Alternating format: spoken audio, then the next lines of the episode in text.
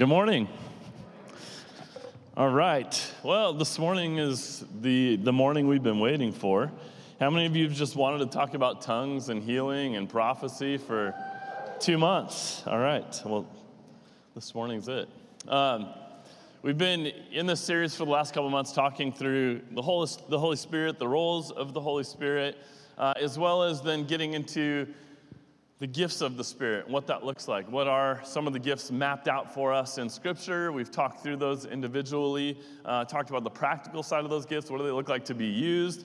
Also, talked about the fact that we don't think that this list of gifts that we're given, about 19 ish uh, in Paul's epistles, are necessarily an exhaustive list, that there's tons more. But these are what they what, what we're given in, in scripture and so we've just wanted to walk through these like one by one knowing that we started with like administration, and then eventually we're going to get to miracles and healing and prophecy and the stuff we're going to talk about today.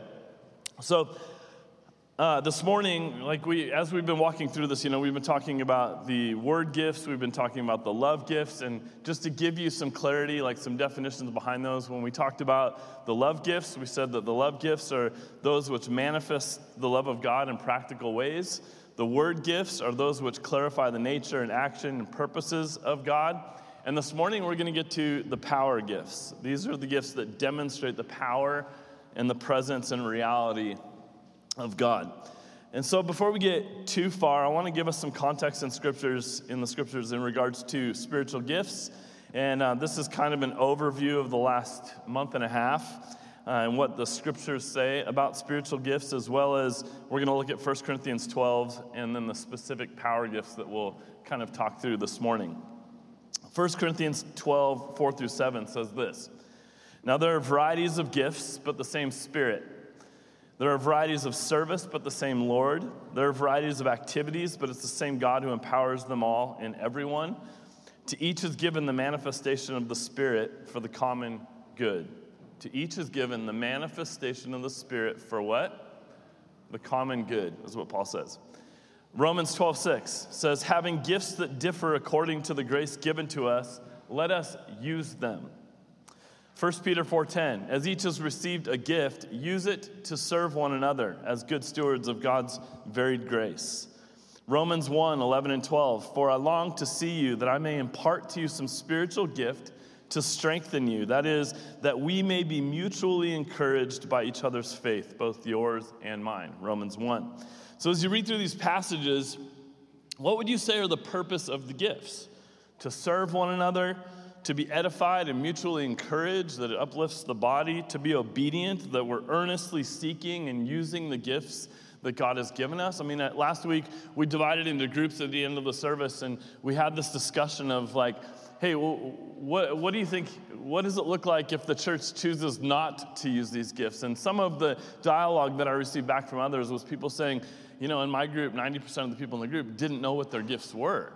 Um, is it even important that we discover those? And I think that, that, that's kind of a problem in the church, is that we've basically been raised up in a, a scenario where um, we don't talk about them enough, we don't encourage people to seek after them enough, and so we've basically become convinced that we'll just be believers and settle with this life as a believer, but not using the empowered gifts that the Holy Spirit wants, desires to give you. And it's a process of seeking, earnestly seeking, desiring to receive these gifts, to discover those gifts. What an amazing journey this is for us to discover these gifts that God's given us. 1 Corinthians 12, 4 through 11 says this, and this is kind of what we'll tee off on this morning. Now, there are varieties of gifts, but the same Spirit, varieties of service, but the same Lord, varieties of activities, but it's the same God who empowers them all and everyone. To each is given the manifestation of the Spirit for the common good. For to one is given through the Spirit the utterance of wisdom and to another the utterance of knowledge according to the same Spirit, to another faith by the same Spirit, to another gifts of healing by that one Spirit, to another the working of miracles, to another prophecy, to another the ability to distinguish between spirits, to another various kinds of tongues, to another the interpretation of tongues. All these are empowered by one and the same Spirit who apportions to each one individually as he wills.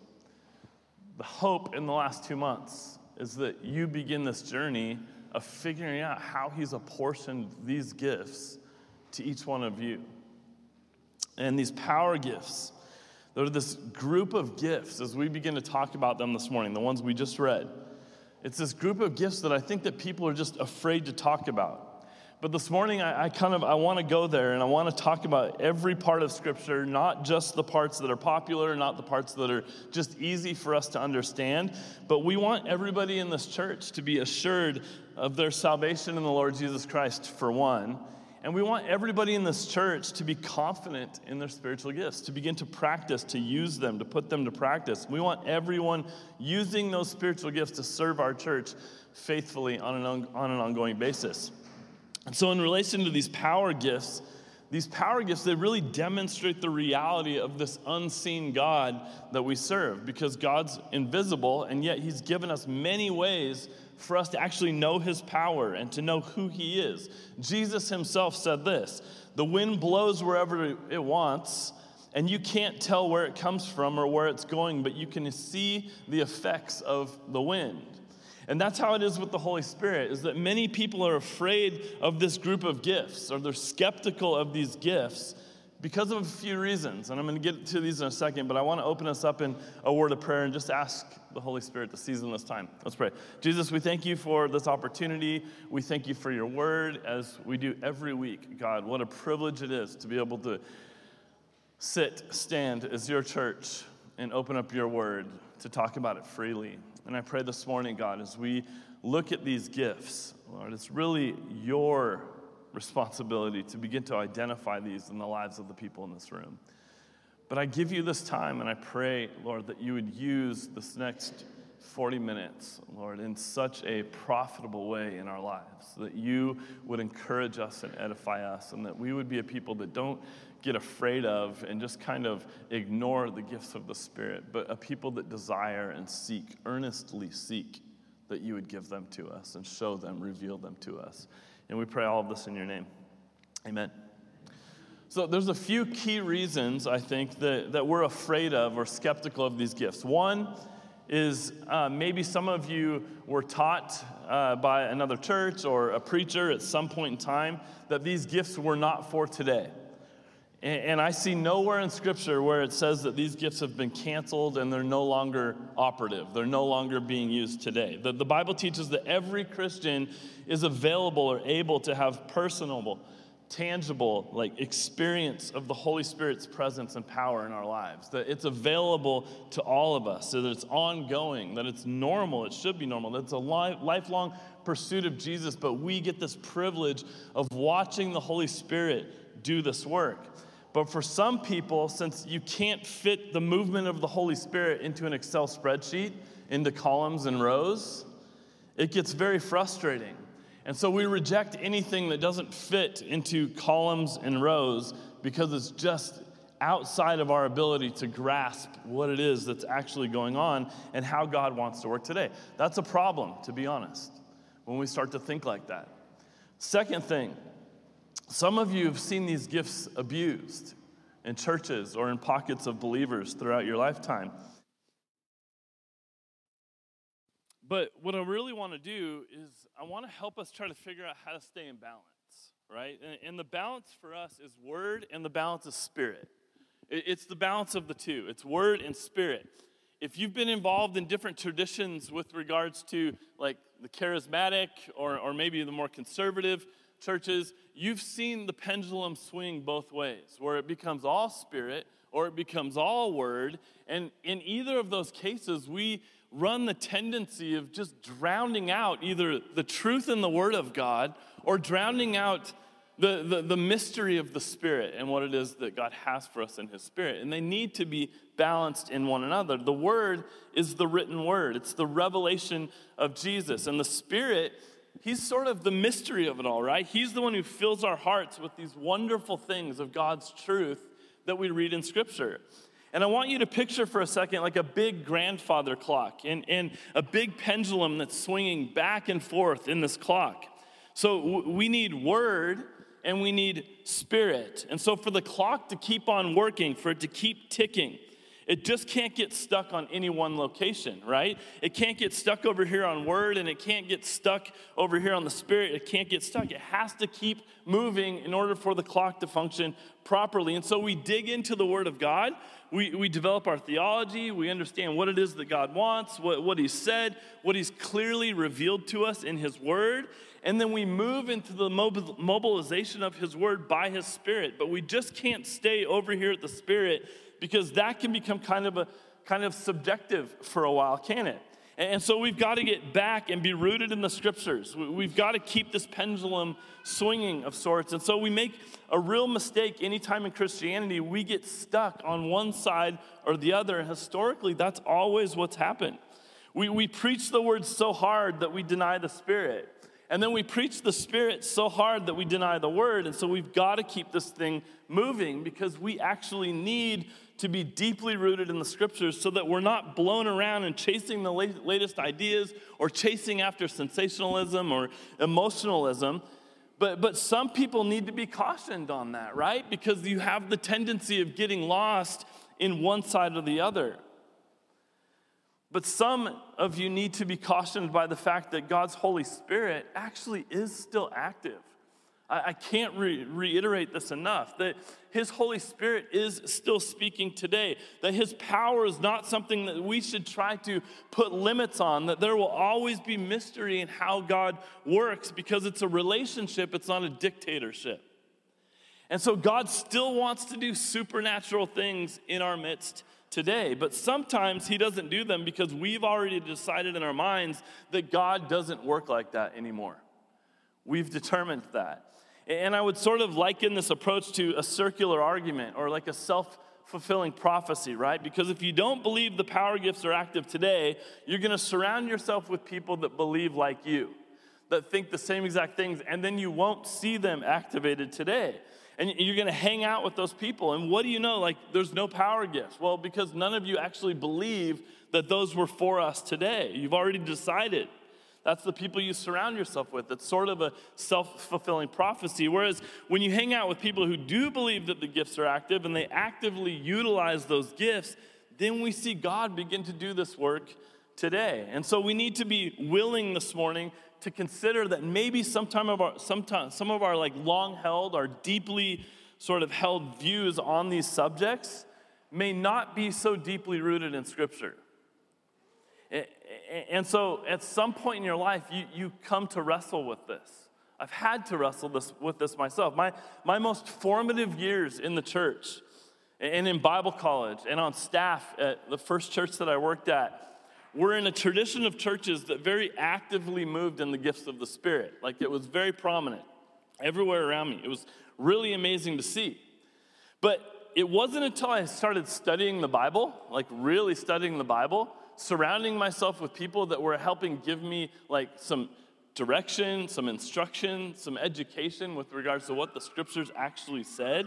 And I started reading it for myself, listening to some well spoken theologians and, and some different teachers, that I started seeing some of the errors in the tradition that I grew up in. Because what I saw was, oh, they actually abandoned the scriptures to just take this thing on themselves, and it was all about being led by the Spirit.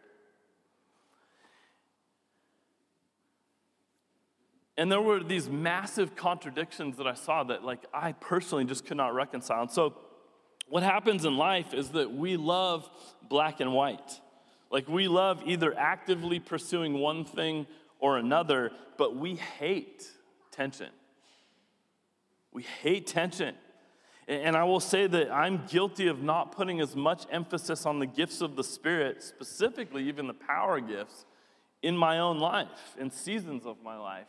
And the older that, that you get, the more hard things you experience, the more people that you watch die, the more people that you watch wrestle through illness, the more people that you watch wrestle through marital problems and you watch marriages fall apart, fall apart, the more crappy circumstances that you watch people falling into in their, in their lives, you start to become a very jaded person. You become very calloused because what you believe is that I've prayed for them and I still haven't seen the fruit of the prayers that I've prayed. And I'll be just so transparent with you guys this morning. It is hard as a 43 year old pastor that's been serving Jesus since I was 17 that early on in ministry saw some really crazy things that the Holy Spirit was doing. But over the course of my life in ministry, have begun to drown those things out because I've just watched people's lives fall apart left and right. And I've prayed hard for them, and they still die. Pray hard for them, and their marriages still end up in divorce. I pray hard for them, and they still wrestle through the difficult things in life and seem as though they're not free. And how do I reconcile that in my heart? It can lead you to a point of just becoming jaded and believing God just doesn't move like that anymore because it seems as though everybody I've prayed for, everybody I've been around, like they just continue to experience bad things. When the reality of it is this I've seen so much good that God has done in, in my life. Like, if I'm not anchored to the good that God has done and the work that God has done, the enemy can easily lead me down a path of convincing me that God does not do that anymore because you don't see it. And the reality is, I have seen it. And so there are times in your life where you just stand on that, right? No, devil, I've seen it happen. Like I've literally watched lives transformed. I've seen God do this work. I know that He can and that He will do it. But 20 years ago, like I had to wrestle with the fact that the deeply held things that I was taught, like my deeply held beliefs that I grew up in, were not as rooted in Scripture as I had thought they were. And so these power gifts, they demonstrate the reality of the unseen God. Like we're to go through nine of these gifts this morning. I'm just to kind of blast through them. But please know that I'm blasting through them just because I'm giving us kind of a taster, like a little teaser on each of these gifts. But I encourage you guys to dig in, to study, to read, to spend time with Jesus, to unpack this for yourselves. Next week, I'm going to have a bunch of books here. Um, it's a book called Convergence, written by a pastor in Canada, Canada named John Thompson. And over the last two months, I've spent a lot of time in this book. It's helped form some of my thoughts around this. And so we're going to make these books available to purchase next week if you guys want to grab one for yourselves and spend some time in it. But I don't have time to give you the exhaustive definition of each of these gifts on a Sunday morning. But I challenge you guys to dig in and begin to study these for yourselves, to earnestly seek the gifts, earnestly seek God for what it is that He has for you. So, um, the first three gifts, I'm going to kind of blast through these especially, but the first three I'm going to go over is the gift of faith, uh, the, the utterance of wisdom, as Paul talks about, and the utterance of knowledge. Now, the gift of faith, I'll go real quickly on this. We all, as followers of Jesus, are required to have faith. That should be a part of all of our lives. But how many of you in this room have met those people that have just an insane, like divine ability to have faith that doesn't make sense when everybody else is freaking out? Any of you seen those people before? Or maybe you're some of those people. Where it's just like, to everybody else, this is the worst situation ever, or man, you'd be crazy to do that. But yet, God has given you this divine ability to step into a situation, to move in a direction, to say something, to do something that nobody else will do because He's just given you this divine faith. Like, that's really what it is. We're all required to have faith to some extent, and I'll get to that later. But this person who has this gift of faith is somebody that just, they continue to act and, and to practice faith in their lives. They're people that you go to to even help you make decisions on whether or not you should take a leap of faith in your own life. This utterance of wisdom and utterance of knowledge. I want to, I, I think that these two things as well, they, they've been sort of marred in the church because we've chalked these up to prophecy as like future telling type things. I actually think when it comes to the utterance of wisdom, like these are people who just have a divine ability to give you wise counsel, to point you back to the Word of God. They have the ability in, in the midst of a situation in your life. There are people that you guys can identify right now who you trust deeply, that you go to and you say, what do you think about this? And you trust what they're going to say because they're wise. They've grounded themselves in the Word of God. I'll tell you, in my life, I've had a handful of those people that I deeply cherish because I know when I go to them that they're not people that are just going to flippantly say, oh, yeah, do that. That sounds fun. But they're people that are going to say, let me pray about that. Actually, let me challenge what you're saying in the Word of God and let me get back to you after I've spent time with the Lord and share my thoughts on this.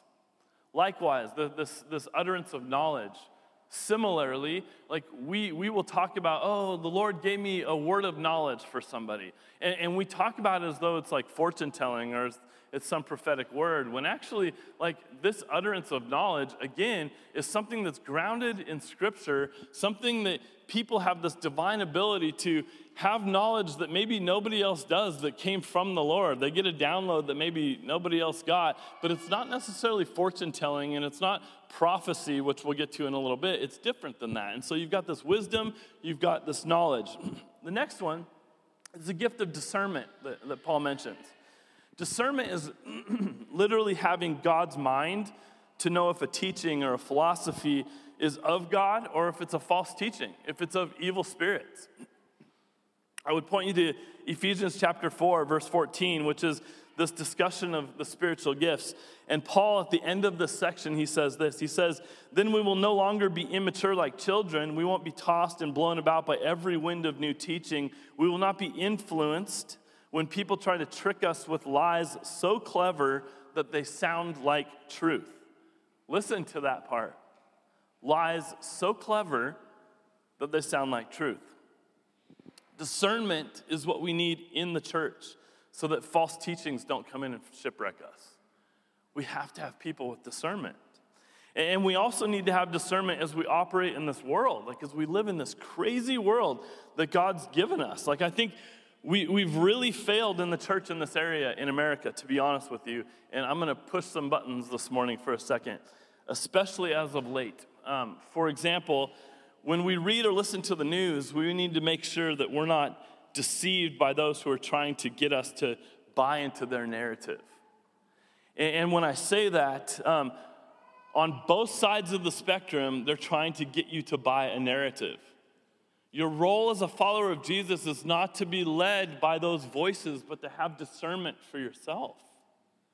Like the gift of discernment is the divine ability to see things, know things, feel things, sense things when nobody else does, to say that's off. And I know that's off because the Word of God says X, Y, Z, whatever it is, right? Every mainstream news outlet always comes in with a bias they want you to buy into on either side of the spectrum. Like they've already made up their mind about how you should think about every issue that it is that's going to be coming your way. And so we need to have discernment.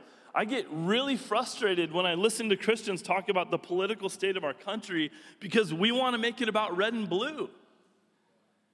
But it's never about red and blue, right? It's about righteous and unrighteous in God's eyes righteous and unrighteous. Like that's what God doesn't see in red and blue. And if that's the case, then both red and blue really need to get on their knees and repent, right? Like both have made major errors in either direction. But we never want to fall for this belief that even some savior is going to come along and rescue us and save us politically because that's idolatry. And we get lost in that as well. Only Jesus will save us. It's only Christ. So we can pray that our nation rebounds and that it recovers and that uh, all this kind of stuff falls into place. But we can't just put our hope in one person and believe that they're going to turn the tide for us. Jesus is the only one that has the power to do so. Like, that's how it works. We need discernment. And so, if you have the gift of discernment, it's a bit of a double edged sword because you'll often be the person that's poking holes in everything you hear and see. You're watching the news, you're like, lie, lie, lie, lie. like, you just have this divine ability. Like, we need you. The church needs you to help us be the bar- find the barometer of truth in the church. Because you may be a person that hears one thing, but, but know how the Spirit is actually discerning what it is that you're hearing. And so you know what's true because the Spirit's revealed that to you. You hear one thing being said, but know that the Word of God says something else so clearly. And so it can't be what it is that you're hearing because you know that that's not true. You're also a person that tends to walk into venues and situations and you just feel, you discern things. You have this sense, like this spidey sense, right? Like my discernment radar from a young age would go crazy when I would walk into places. I'd be like, oh, this feels off. And I never could figure out like what that was. Why I just felt weird in certain situations. Like I've traveled a ton internationally. There are countries that I've literally landed in, and when the plane got on the ground in the country, I'm like, this is odd. Honestly, India is like one of Marty, I've talked to Marty a ton about this. India is one of those places, God's doing amazing things there. The worst trip of my whole life. Because every situation I was put in, I was like in a taxi with a Hindu guy with all these like little gods around me in the taxi, and I'm just like, dude, I'm, I just, I feel the oppression everywhere I go. I could just sense it. But yet the people I were with were like, oh, it's fine, you know, like, and I'm like, I, I just feel this deeply. Like I was sick the whole time I was there. It was crazy how I was feeling that, that, that, that trip. Um, but hear this if you have the gift of discernment, it's only going to come about as you mature in your love for the Word of God. And I really want to reiterate that for you because discerners saturate themselves in the Bible. They just, they are people that read it cover to cover and again and again because that's how much we need to know if we're going to be discerning what is actually going on and have a barometer of truth because we need to know how God works. We need to know what God likes and what He dislikes and His plan and, and, how the unfolding of that is yet to come. Like, we need to know these things because that becomes our gauge by which He uses to lead us. And so we need truth. We need to know the difference between truth and almost truth, right? Like, look at Adam and Eve. Adam and Eve get deceived in the Garden of Eden. Did Satan come up with some crazy, insane lie to feed to them? Like they would have seen right through any crazy, like stupid lie that, that Satan tried to put together, but he came as close to the truth as he possibly could get, and then he backed off and then he began to twist it. In fact, he, he used God's word and he twisted it. And so we need this gift of discernment. Like Adam and Eve were not able to sort through truth and almost truth. And so, people in the New Testament, the Apostle Paul, John, uh, Peter, Jude, James, like the majority of the New Testament writers, in fact, the, their writings are constantly pointing to this concept of, hey, watch out. There's going to be people who come in around you. They're going to try and sound like they love God. They, they have things figured out. They're going to have this measure of godliness when you hear them, but they're actually frauds. And, and you need to be able to discern that. Like they'll try to get into your mind, they'll try to deceive you, all the while sounding very religious, but they are not of the truth. And how do you discern that if you don't know the Word of God? I mean, you could say it's just all spirit, right? But it's the balance of the two it's spirit and word. The next one, the gift of tongues. Some people are so afraid of this topic, right? They, they, they don't even want to talk about it because it just makes people mad. like, I just don't like talking about it because nobody can make sense of it and it freaks me out, and so I'd just rather not talk about it at all. But there's a lot of discussion around the gift of tongues. And it primarily has to do with the abuses and grandstanding and like sort of chaotic, disorderly uses of this gift. However, I will say this it's a real gift. It is a real gift. But there's a lot of confusion around it. And that has to do with like this fundamental understanding or misunderstanding of different kinds of tongues that the Bible actually talks about. I believe that there's, there's at least three different types of tongues that are mentioned in Scripture. And so, if you look at the book of Acts in chapter 2, on the day of Pentecost, when the Holy Spirit comes, we, we see people speaking in tongues and they're prophesying just like the prophet Joel had predicted that they would. And then, what's happening in this situation? Like, it was very specific. It was specifically Jew, Jewish people who had come from other parts of the world to Jerusalem and they're all hearing the gospel of Jesus in their own tongue, their own native language. And so they marveled. They said, How is it possible that we're hearing the gospel of Jesus in our native tongue when they don't even know the language that we speak? Like that was the gift of tongues that was given to the early church at that moment at Pentecost. That's the first one. The second one, real quick, I think we do a, ma- a major injustice when we try to recreate that moment or think that there's somehow that's supposed to happen today. That was a very specific thing for a very specific time. 3,000 people get saved.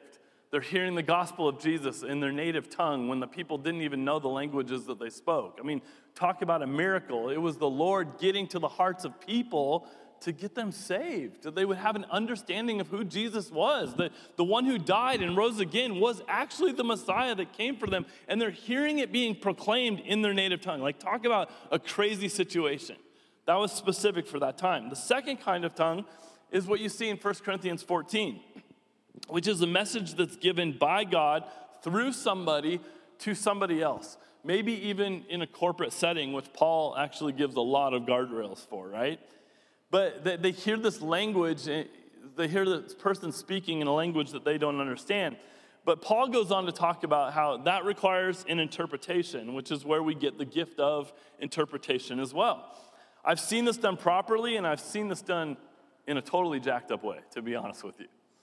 Um, one time at the end of one of our anthem services, this was maybe a year into planting the church. Um, so I would have been 29, 30 years old. And uh, we get done with the service and we all gather around in a circle, and it was, we're all young. We're all like, we're all in our 20s, maybe 30s at the time. And we gather in a circle at the end of the service, and we hold hands and we just start praying. And uh, the, the really funny part about this is there's this woman in the circle, and she used to show up at our services with a tambourine, but it was in her purse. And so every week, every week, nobody would come in with the tambourine. And then, like, worship would start, you know, and it's like, what the? And the, the drummer can't stay on beat because this lady's just like going for it with the tambourine. Like, it was like, what the heck's going on, you know? And so we had to say, hey, can you please not bring the tambourine? Like, love your passion for Jesus and really want you to worship, but, um, you know, I'd rather you dance than shake the tambourine, you know? And so we're standing in the circle after service and we're praying. And it was such an impactful moment. This woman, the least of these, begins to just pray in this tongue. And we're all like, like, tambourine lady? You know, like, uh, don't bring that either, you know, put that back in your purse. Um, but she starts speaking in this tongue. And it was so orderly and so cool because the minute she stopped, somebody else in the circle said, I believe the Lord gave me an interpretation for that. And then they shared that word with the people in the circle. Not one person in that group walked away feeling like, dude, so sketchy. Like, that was just weird. That made me feel odd. You know, it was like, that was totally the Lord. It happened in a very orderly way. And the word was not like, thus saith the Lord, you know, whatever. It was just very orderly. And it was very encouraging and very uplifting to the people that were standing in that circle. It was the most amazing use of that gift. Now, the, the third type of tongue that exists is also found in 1 Corinthians 14 and in Romans 8, and it has to do with personally being built up in our faith. Uh, it has to do with what, what I would call like a prayer language, is how it's often referred to. It's something that the Holy Spirit brings to us that allows us to commune in a deeper way with God. I believe a lot of people can have this gift. Maybe not all, but like a lot of people can have this gift. Many. But we don't want our church to be built around little tiny doctrines about tongues, right? So, like, for me, it's not like I want you to leave here and just start pursuing tongues as though it's the epitome of all gifts. I told a story a few weeks ago about how I had received this gift early on in college, how impactful that was for me. I will tell you, there are times in my life when I do not have words to communicate with the Lord when I'm praying to Him. I'm frustrated. I'm tired. I don't know what to say or how to say it. And I communicate with Him in tongues. And it's such a sweet and rich time in the Lord for me because He knows what I'm saying. He's communing with my heart. And that's tongues in a way that builds us up, like it edifies us. It builds us up. So please hear me this morning. Like, I'm, I'm not asking you guys to all come forward after the service and we're just going to have like a mass tongues speaking session. But I don't want you to leave here this morning thinking as though it's not for today, that it's not present and active. There's a bunch of sleeper tongue talkers in this church. They don't ever talk about it, you know what I mean? But like in their prayer closet, they're just going to town with Jesus in a crazy tongue. The next one is this gift of miracles. So uh, in the Old Testament, we see miracles like many different times through people like Moses. We see things, crazy things happen through the prophet Elijah, like crazy miracles. He, he commands that the rain wouldn't fall for three years, and it happens. And so when Jesus comes on the scene, the first 30 years of Jesus' life, there's no miracles in Jesus' life. He doesn't experience miracles. But the last three years of Jesus' life, it was like nonstop miracles everywhere he went. One of the main functions of miracles is that it was a sign to unbelievers. Like the miracles are for gospel, pro- gospel proclamation, it's for gospel witness. The Lord makes himself known through miracles like that. And the miracles are accompanied by the proclamation of the gospel. In Mark 16, at the very end of that book, it talks about when the gospel is preached that it would be accompanied by signs and wonders and healings and miracles, that people would cast out demons, and that the purpose of it all is to give validation to the gospel word back to the word, point people to Jesus. And so, in other words, like we have the word of God, but we also have the power of God at the same exact time. And so, these gifts of miracles give proof that God's gospel, like Jesus' gospel, is true. Not just in words, but it actually is true in power as well. And so, all throughout the book of Acts, for example, we see that wherever the gospel is being preached, very often, miracles accompany the gospel proclamation as confirmation of that same power that raised Jesus from the dead is alive and active, and it's functioning through his people in that time. And so, the fact of the matter is that some people won't believe in Jesus until they see this, this radical display of Jesus' undeniable power by way of his Holy Spirit that then is accompanied with the proclamation of the gospel. That the Lord sort of, you, you see in instances where, um, even like the feeding of the 5,000, where Jesus feeds the stomach, but was his goal to just give them food? No, he fed the stomach to get to the heart. Ultimately, he cared that they would know him. And it's the same thing with these miracles. They break out, they happen. I've watched them happen in my own life. But when they happen, they happen because Jesus is wanting to communicate to a people. He's not wanting to just satiate some need that they have. He wants to communicate with them, He wants them to know the truth. Uh, the next one, the gift of prophecy. 1 Corinthians 14 3 says this One who prophesies strengthens others, encourages them, and comforts them. And so, in short, the gift of prophecy builds up the church. Prophecy is the ability to hear the Holy Spirit and pass on a special word from the Lord to help others in their relationship with God. Like prophecy is speaking biblical truth into a current situation. Now, sometimes these words from God come through visions, they come through images, they come through dreams, scriptures. Like, I've had God speak to me in all of those ways at some point throughout my life. But this spiritual gift helps others to hear God's promises in a fresh way, and it points us toward what God wants us to do and how to go about it. And it's interesting because in order to talk about true prophecy, you have to talk about false prophecy as well, right?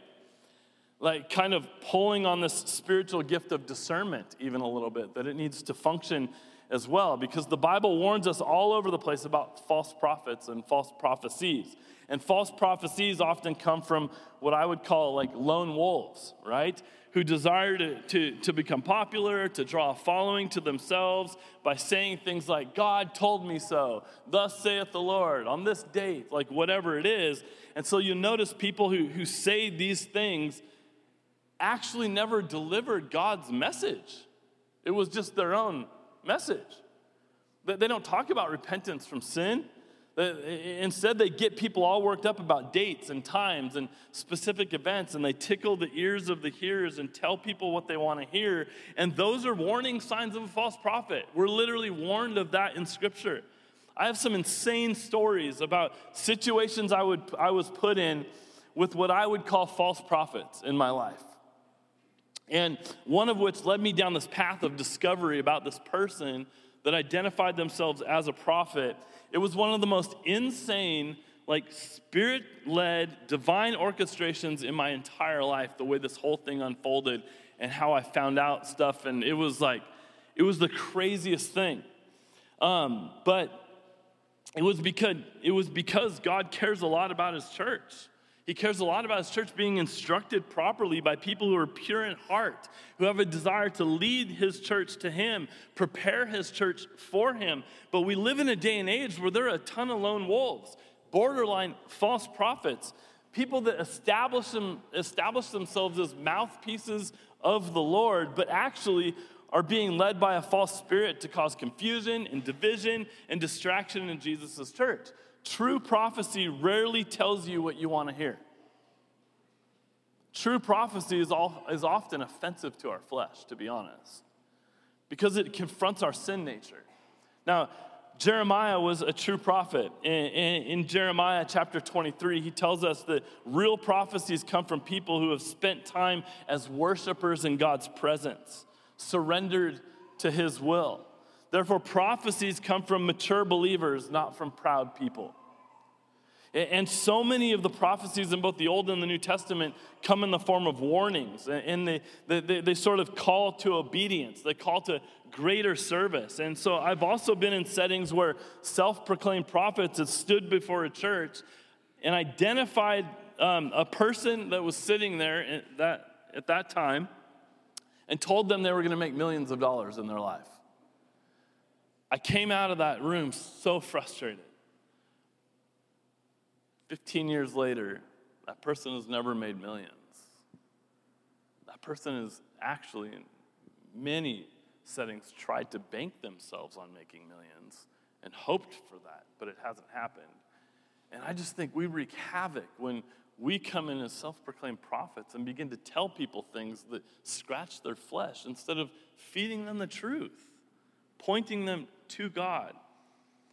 In, in fact, this whole Anthem church movement, to be just super transparent with you guys, started with a prophetic word. And if you ever want to know that story, I'd love to sit down with you. But this is like 17 years ago in Heather and I's life.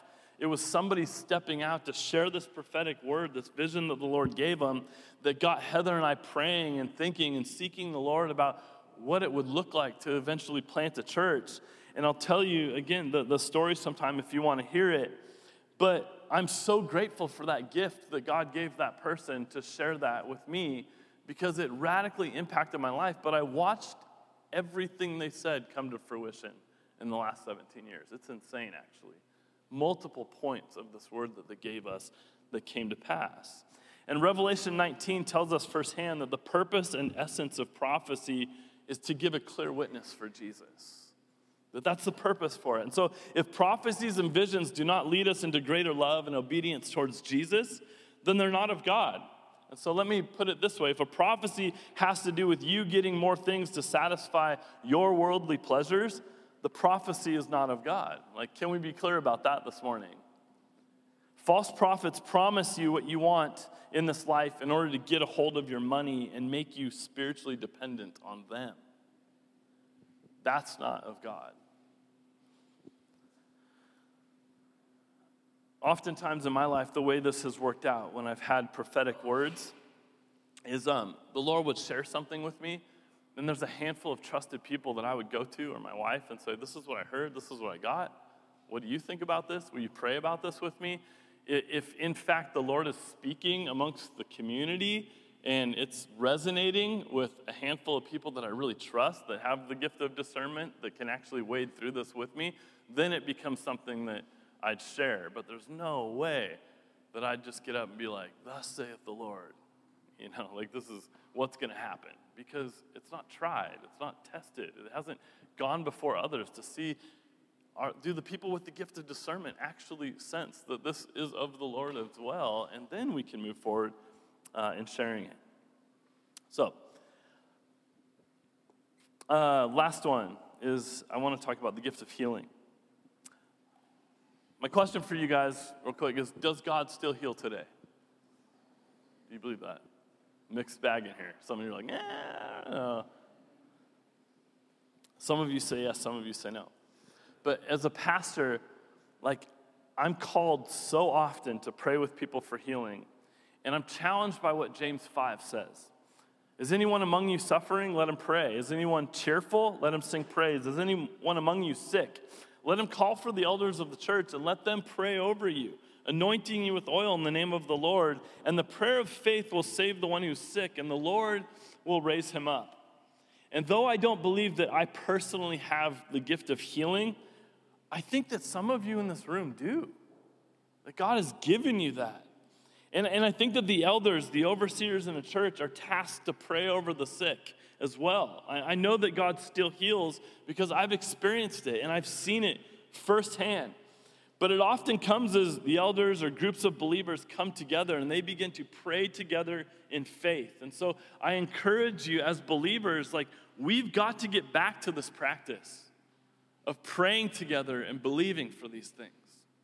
We have to get back to this. It's our privilege to ask this amazing God for his help. Like, what a gift it is.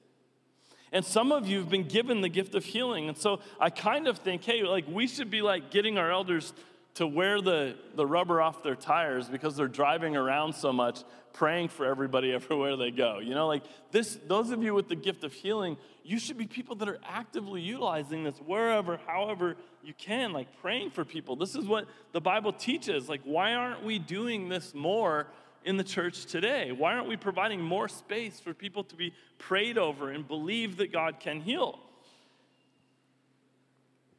But I want to talk a little bit more about what healing is because Jesus healed when he walked on this earth. But the reality is that not everybody in the land that he walked in was healed. And we don't think about that very often, right? The, the apostles operated in healing. Like we have testimony of that in the scriptures, but not everybody who was around the apostles was always healed. In fact, Paul leaves one of his closest coworkers in a sick bed so that he can go out and keep doing ministry. Like, don't you think it ever occurred to Paul, like, oh, I should pray for him? Like, Paul himself leaves a dude sick to go do more ministry work. like, sometimes healings are partial, sometimes healings are temporary. Like, eventually people die, right? like, you can pray, people rise from the dead. I've heard the stories firsthand. But eventually those people go back into the grave, don't they? And so you have to wrestle with the objective, the point of healing. Like, is it because God wants you to live in an, eternal state in this life right now? No.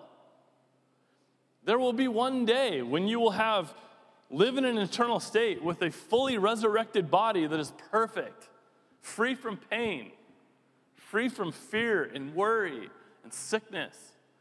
But that's not for us now. And so, oftentimes, when the Lord steps in and moves through somebody to pray for healing in somebody's life, it's because, like miracles, there's something greater that the Lord wants to do in that person's life or in the people's lives who are surrounding that person. More often than not, when I've seen miracles happen or when I've watched a healing take place, it has been in like a group setting where there are people that are unbelievers or doubters, skeptics, people that are standing around that wouldn't normally believe in Jesus. And when they see the power of God like that, it does something to convince their hearts in that moment. So we believe that God does heal, that He's still healing today. But I want to remind you this morning that not every prayer for healing actually ends in healing. But I do know that ultimately every healing does end in healing eternally. Because even if you pass from this life, you move on to the next in a state of total healing forever, eternally. Um, if God does grant healing to our physical bodies in the here and now, I think it's a metaphor for what God has made available in Christ for all who call on his name to be saved for eternity. And I challenge you to receive that healing, that healing, above all else. Because once you're in that kind of a loving relationship with God, we have this great privilege of asking for His mercy and His grace upon our mortal bodies. And then, having asked, we simply accept His will. Whatever you want, Jesus, is what I want, knowing that the cross of Christ ultimately is our full healing. That's it. And so, for reasons only known to God and His sovereign plan, some of us are going to have to wait just a little bit longer to receive the healing that God will eventually give you. Some of you will see it take place right away. Some of it, it may be partial. Some of it, it may be temporary. But might I encourage us this morning that we should not stop praying for it? Don't stop praying for it. And might I encourage you that some of you in this room have this divine ability to lay hands on people, and people get healed when you pray for them. And there's something really sweet about that. I don't know if you've ever been in those moments where, like, you lay hands on somebody and somebody goes, I just sensed something different when you started to pray for me. I remember um, my brother, most of you guys know my brother, he was in a car accident when he was 15, like broadsided by a dump truck, and was in a coma for two weeks. And I was at this, a year into like really surrendering my life to Jesus. And there was this gathering of people in town here called the building at the time. And there was a bunch of ragtag people. We were like skateboarders and hippies and people that like were the least of these that were like giving their lives to Jesus. And I was at this gathering one night while my brother was in the hospital. And it was the most amazing thing. We like, we, we sat down in the middle of this building, and everybody in that building, there was probably a hundred of us in there, they all knew what had happened with my brother. And they said, We need to pray. I'm like, Go for it. So they had me sit in the middle of the room, and all these people came around me, and like, I'm like the proxy for my brother while he's in the hospital. And they begin to pray. And like, my body was on fire. It was the craziest feeling I had ever felt. Um, and then all of the people in the room were like, We're not leaving it here. We're all going to the hospital. And I don't know if you remember that night, Dad, but like 100 people converge, young people converge upon a waiting room at KMC and just start interceding and praying for my brother. And my brother recovered, like he came back. Like it, it was an amazing miracle of what God did. So I know God can do it. And I know, but there's been those moments in my life where I've seen it and experienced it and knew that it was true in that moment. But it doesn't mean that 25 years later, I don't have times where I go like, eh, that one's just too far off. you know, like, don't give me the big ones, God. Where's the small? Oh, you have a hurt thumb? Let's, let's pray for your thumb. You know, like, whatever it is. But God does it. So I, am going to end with this. I'm going to invite the worship team to come up here. But um, Something that we want to do in next week is we're going to kind of change the service a little bit again, and still working out the details of this, but it'll be more worship oriented, testimony oriented. Like, we really want to invite the Spirit to do work in this church. I really have the sense that there's kind of revival brewing in our land. Like, we're primed for it. I don't know what that looks like. It may not look like anything else we've ever experienced before. But I think it's going to start with the people that are willing to say, like, I'll take the first step of faith to begin to use what God's given me to be a blessing to His church and a blessing to our community and how, whatever capacity that is. We've talked about 19 spiritual gifts. How is it that God wants you to step in and use what He's given you? But I hope that we never are accused of being a church that rejected the gifts that God had for them reject it like that was just for then, but it's not for today. What we do is we just come together to study the Word. It, we're just all about theology. We're about Word and we're about Spirit and power. And, and we're going to be a church that continues to be held in balance by those two things, which means some of you are the Word people that are like, hey, you're getting kind of crazy. Like, bring it back. Some of you, the Spirit people, are like, come on, like, get out there and go pray for them, you know, or like, Get out there and go share, whatever it is. But we hold each other in balance. And this is why the diversity of the body of Christ is so important. Like, you, you want to see an injustice that we've done in America, it's creating churches around sort of affinities and, and people with like giftedness and you don't get to see the diversity of the body come together and utilize all the different aspects of the gifts that God has provided them so they begin to play off one another.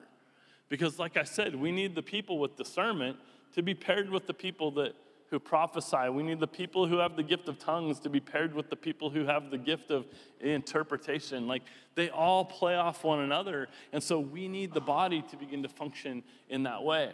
Um, some of you, I, like I heard stories over the last month of people saying like, God did this, or He's speaking to me in this way, and this is the gift that I believe He's given me. Or I stepped out and I began to practice and utilize that gift, and this is what happened. Some of you have those stories, and so we set up an email address. It's just stories at anthemcda.com. We would love to hear how God is moving in your life. Some of you might just say, I haven't got a clue how He's wired me or gifted me as of yet but I'm seeking Him. I'm earnestly seeking Him and asking for that. And my time with Jesus has been sweeter than it's ever been as I begin to pursue Him and ask for Him to reveal these things to me. So I'd love to hear those stories. You can send an email uh, to that address. Um, would you guys stand with me? We're going to close a little bit differently. But I want to remind us this morning that we worship a risen Savior, Savior who literally died and literally came out of a grave. Amen? He did. And if all of Christianity is built on that promise, that we will go and do likewise, then I have no trouble believing that God can heal a blind person in 2022. I have no trouble believing that God could take a crippled person and make them walk. And we have to believe that God is still able to do these things because most skepticism in our hearts is actually thinly veiled idolatry. It's idolatry of our intellect, our mind, rather than submission to the authority of God's word. Trusting God that His ways are higher than our own. Because there are things that God wants us to do on this earth that will only happen because of the faith that He supernaturally provides you to do. There are things not currently happening in the Pacific Northwest because of our low level of faith. We just don't believe it will. And faith sort of releases like the activity of heaven on earth. Like in, in fact, uh, if you read the Gospels, Jesus was only ever amazed by two things. He was amazed by a lack of faith, and he was amazed by great faith. And so you fall into one of those camps this morning. Do you lack faith, or do you have great faith? If you have great faith, then why don't we practice it? Why don't we act on it? Why don't we begin to live as though we believe He is the risen Jesus? He's not still in the grave, He rose again, and the same power that raised Jesus from the dead resides in you and I. Amen? So I'm going to close with prayer this morning.